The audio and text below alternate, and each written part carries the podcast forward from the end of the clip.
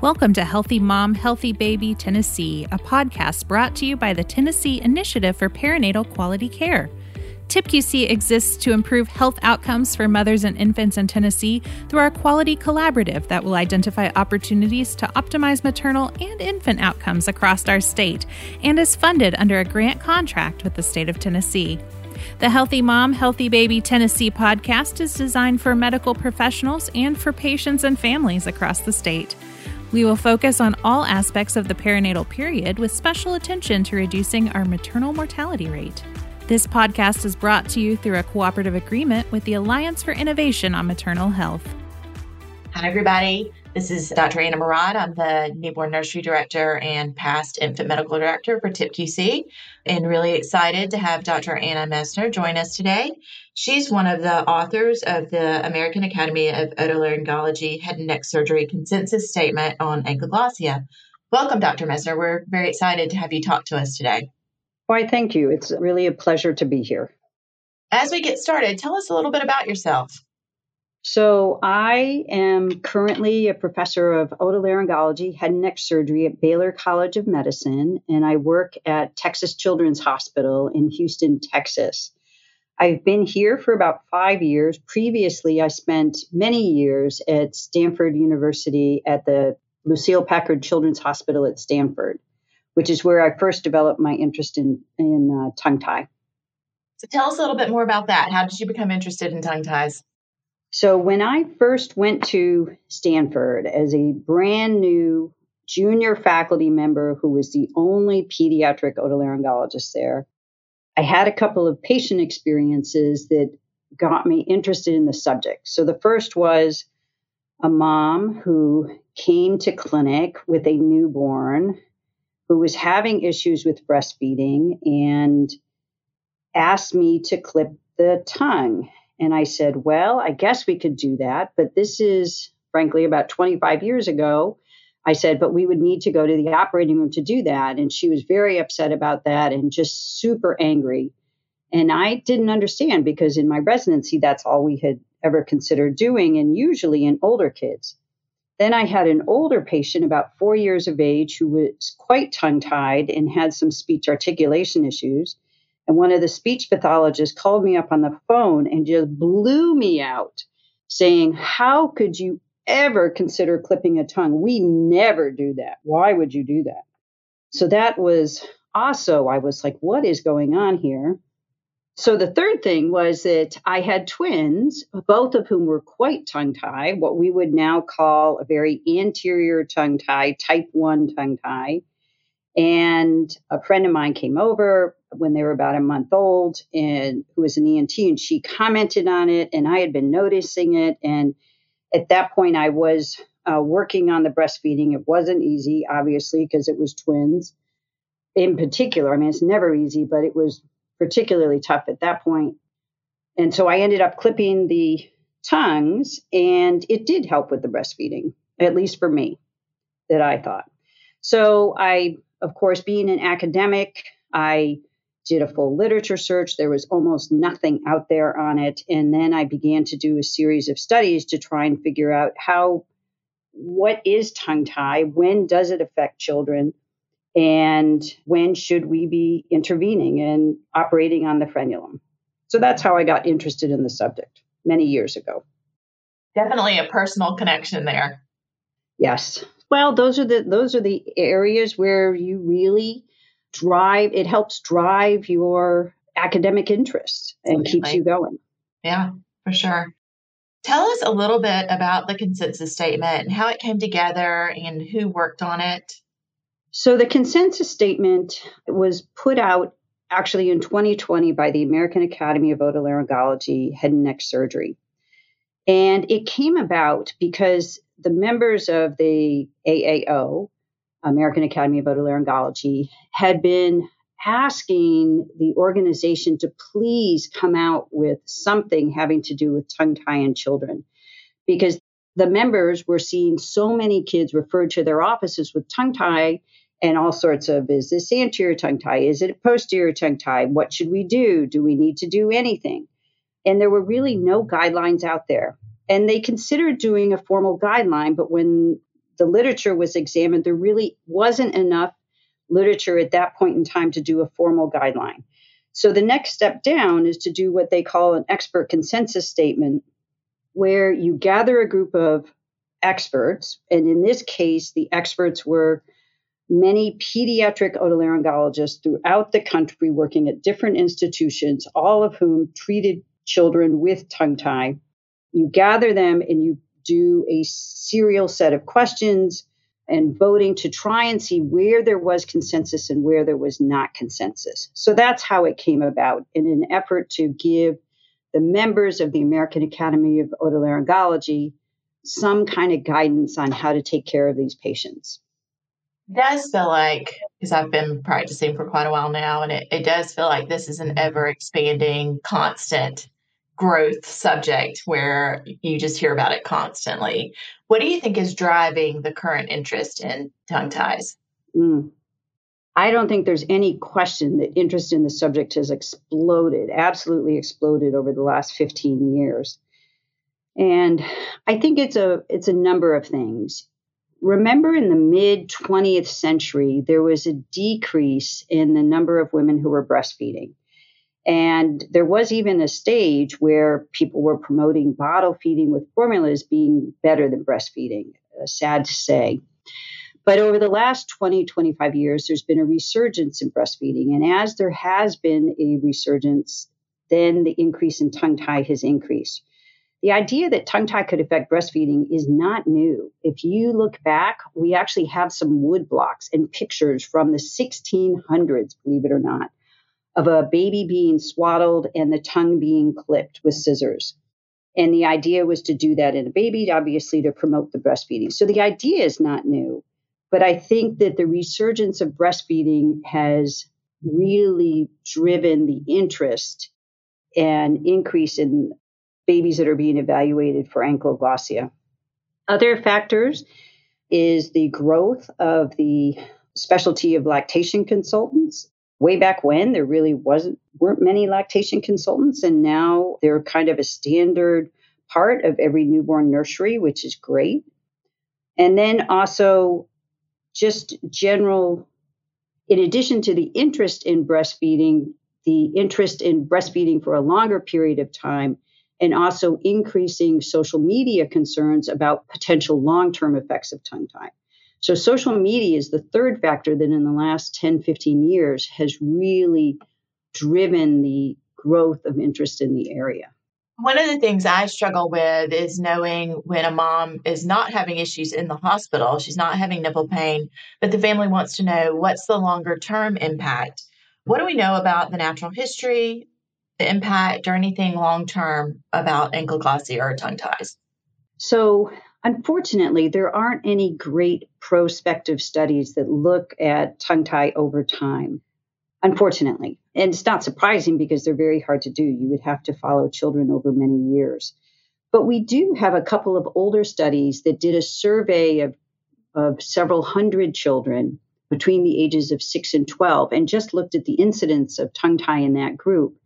And they found it was about 2%. Now, if you look at the newborn studies, frankly, the estimate of, of the incidence of tongue tie is all over the place. But in general, people think it's somewhere between about 4 and 10%. So if the newborn incidence is 4 and 10%, but when they're 6 to 12 years old, it's down to 2%, it makes you think that a lot of these kids do get better over time. In other words, their, their lingual frenulum stretches and and they don't really have a noticeable tongue tie as they get older. But we don't know how often that happens and to what kids that happens which makes it difficult. A big part of what we get into here is the definition of tongue tie because the definition of tongue tie has definitely changed over the last 10 years. There is something what we call the classic tongue tie which would also be people describe as anterior tongue tie where the lingual frenulum, which is a totally normal structure, everybody has a lingual frenulum. Just because you have a frenulum does not mean that you have tongue tie. But when the lingual frenulum attaches to the tongue tip and it attaches to the alveolar ridge of the mandible, when it attaches there tightly, that is called the classic or anterior tongue tie. What's changed over the last several years is that people now describe something called posterior tie, where there is a lingual frenulum that is tethering or thought to tether the tongue, but it doesn't extend to the tongue tip and it may or may not attach to the mandible. I apologize. It's kind of hard to describe. It's something that's better to see with a picture, but the difference in what is a tongue tie or the evolution of describing what is a tongue tie is part of, I think, what has driven the increase in the diagnosis of tongue tie, which has no doubt gone up dr- drastically. Yeah, I always think more in terms of function when you are talking about anything other than the anterior. You know, I just think it's it's you've got to feel. You've got to actually see what the tongue function is to be able to. So it is very difficult to describe with words. What are your thoughts about lip ties? Uh, first, I just want to totally agree with you that it comes down to function. And when you're evaluating these kids, especially the babies, you really have to look at how they are able to move the tongue and lift the tongue. As far as lip ties, well, there are enough studies out there that show that tongue ties do seem to affect breastfeeding and the efficacy of breastfeeding in at least some women. Not all. Some babies with tongue ties, they're able to breastfeed just fine. They don't need anything. But for many women, it does seem to help if the lingual frenulum is cut or lysed. Some folks out there have thought, well, if this helped, then maybe if we cut the upper lip tie or called it a lip tie, the upper lip frenulum, where the upper lip is attached to the superior alveolar ridge, maybe that would help breastfeeding too. And there's a lot out there, oh, the lip has to flip out. If it doesn't, that could be affecting mm-hmm. things. But the gooder, the better studies out there right now show that it really doesn't make any difference. So perhaps there is the rare baby where it's interfering with breastfeeding, but that is actually quite rare, if present at all. Yeah, I really think in terms of the upper lip tie, the bifurcated gum, you know, I could see where that maybe would be tight enough, but it is, it's hard to figure that that causes a huge problem for most babies we are seeing more and more buccal ties being clipped around here. And I'll be honest, I'm not entirely clear on why those would play a huge role. Do you want to speculate a little bit on that or if those are even impactful? No. They, and actually, I think this is really, to be quite frank, I think it is awful that people even consider doing any kind of surgery on these buccal ties. And a buccal tie is just a normal mucosal fold of the cheek mucosa. They are totally normal. They have never been shown in any study to make any difference with breastfeeding or anything else. And frankly, I think it is almost borders on cruel to cut these ties because then you can get scarring and frankly the babies will have pain in their mouth as a result. So the in the consensus statement it was very clear that all of us thought that any kind of surgery on the buccal tie was not indicated. It is simply never indicated.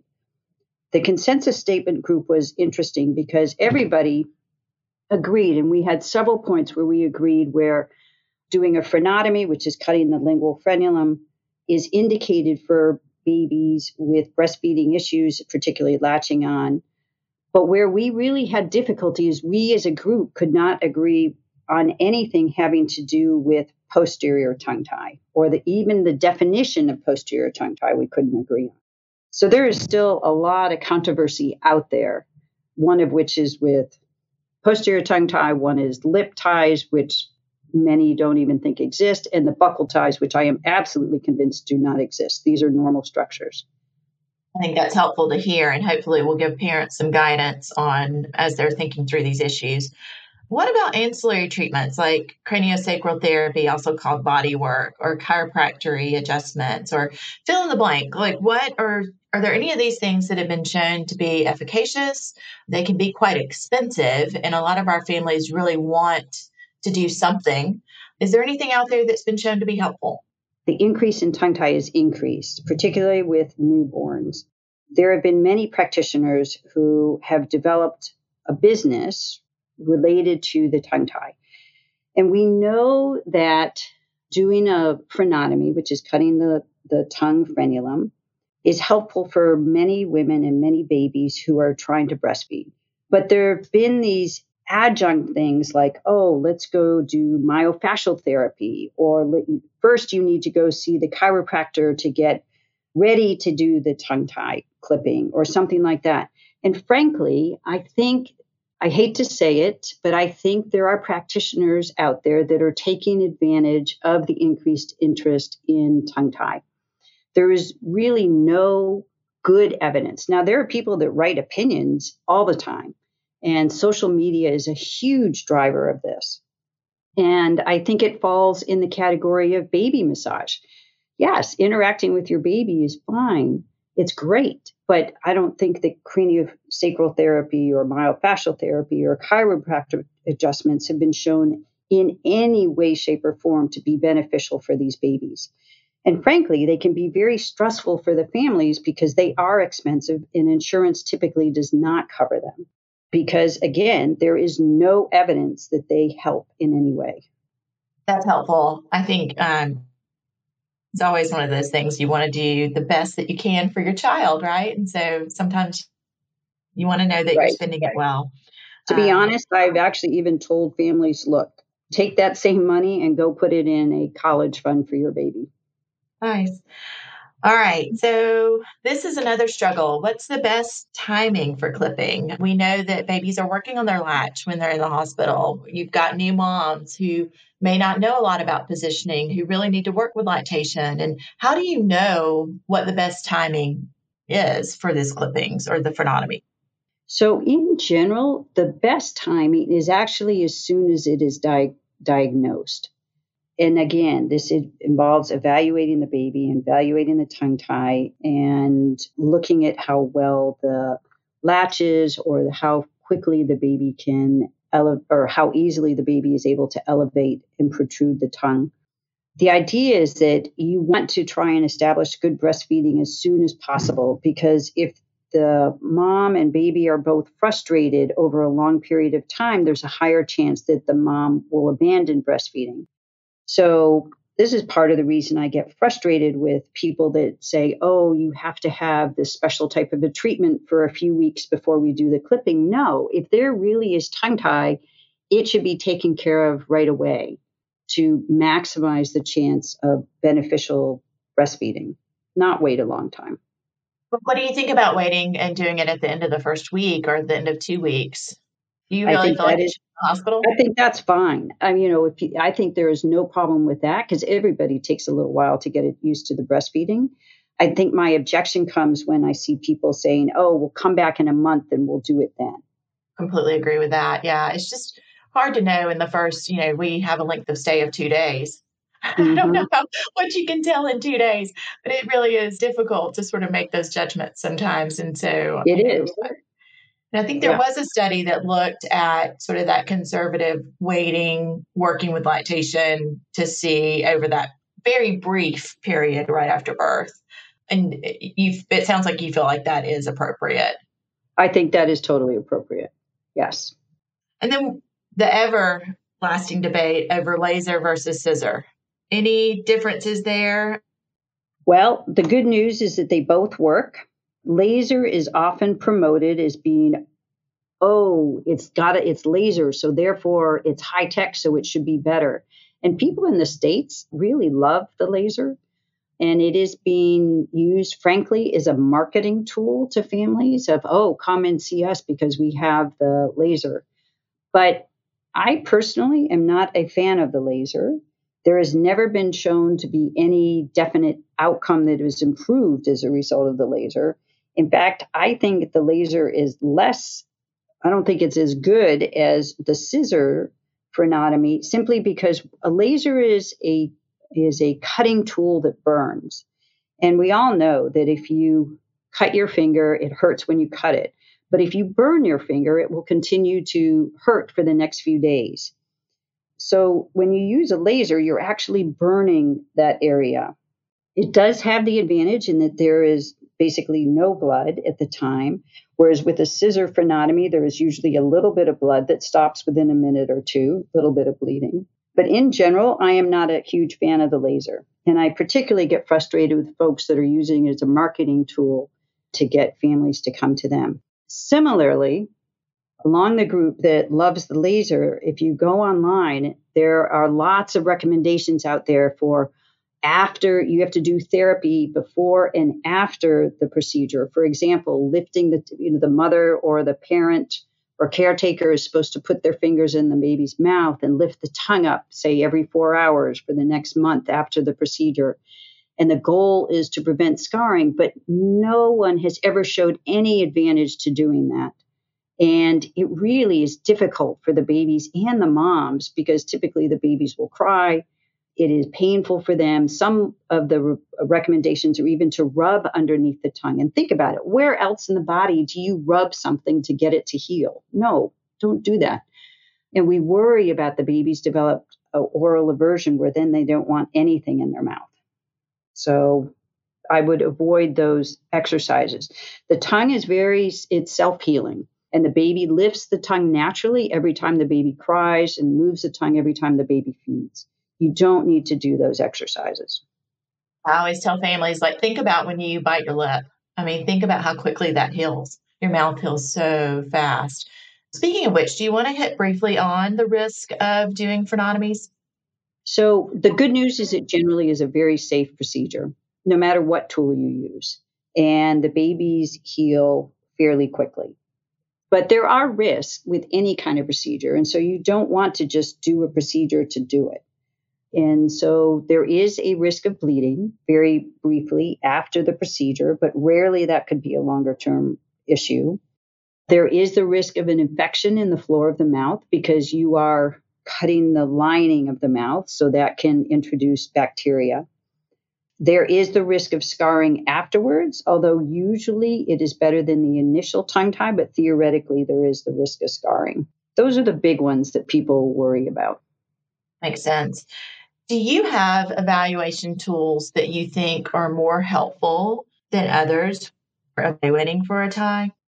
So, older kids, like if you have a seven year old or eight year old, someone like that, then it's easy. You can get them to stick out their tongue, try and lift their tongue tip, move the tongue side to side. They can just move the tongue on exam, and it's easy to see whether they are tethered or not. Babies, it's a little bit harder. So, my favorite tool is called the BTAT or Bristol Tongue Tie Assessment Tool.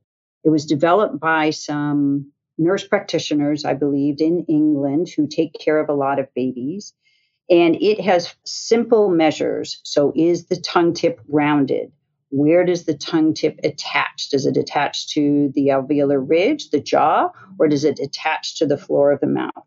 How easily can the baby lift the tongue and how easily can the baby protrude the tongue.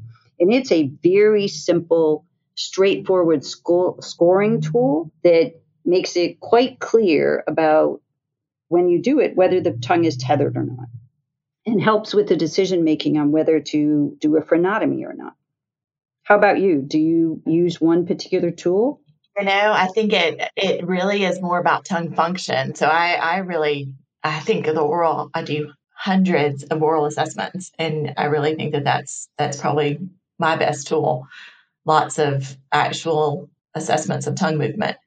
So tell me, what are we missing when we're looking at the literature? When you're thinking forward as to what would help inform us with next steps, what would be your ideal? You could set up any sort of research study to look at next things. I think that we definitely need more science, first of all. And there are a couple areas. First of all, the whole area of posterior tongue tie is still extremely controversial. And in our group for the consensus statement, it varied from some people who said it simply doesn't exist to other people who are like, no, it does. But people's definition of posterior tongue tie and when it is a factor is very important and I don't think we have good prospective studies. We have good prospective studies for anterior tongue tie, but not posterior tongue tie. So that's one area. And then the other area, interestingly, is actually applies to older kids. People worry that if there's a lingual frenulum, it's going to affect how kids learn to talk. And the studies that are coming out, the better studies, show that it really doesn't make much difference at all, like no difference. But there's still a lot of controversy in that area as to when it is an issue. And so I think we need much better studies in that area too. It really is a fascinating topic. Is there Anything else you want to share with our listeners? We really appreciate you being here today. No, I think it is a great topic, and I appreciate the invitation to talk with you all. I think the key points to remember are that a tight lingual frenulum can definitely affect breastfeeding. And if that is the case, it's a good idea to undergo an evaluation to consider whether that tongue frenulum needs to be clipped in the newborn period. But not all tongue ties need to be clipped, and definitely not all lingual frenulums need to be clipped. Well, thank you so much for your time. We really appreciate it. Thank you. You for listening to this episode of Healthy Mom, Healthy Baby Tennessee, presented by TIPQC. TIPQC is funded under a grant contract with the state of Tennessee. Healthy Mom, Healthy Baby Tennessee is brought to you through a cooperative agreement with the Alliance for Innovation on Maternal Health.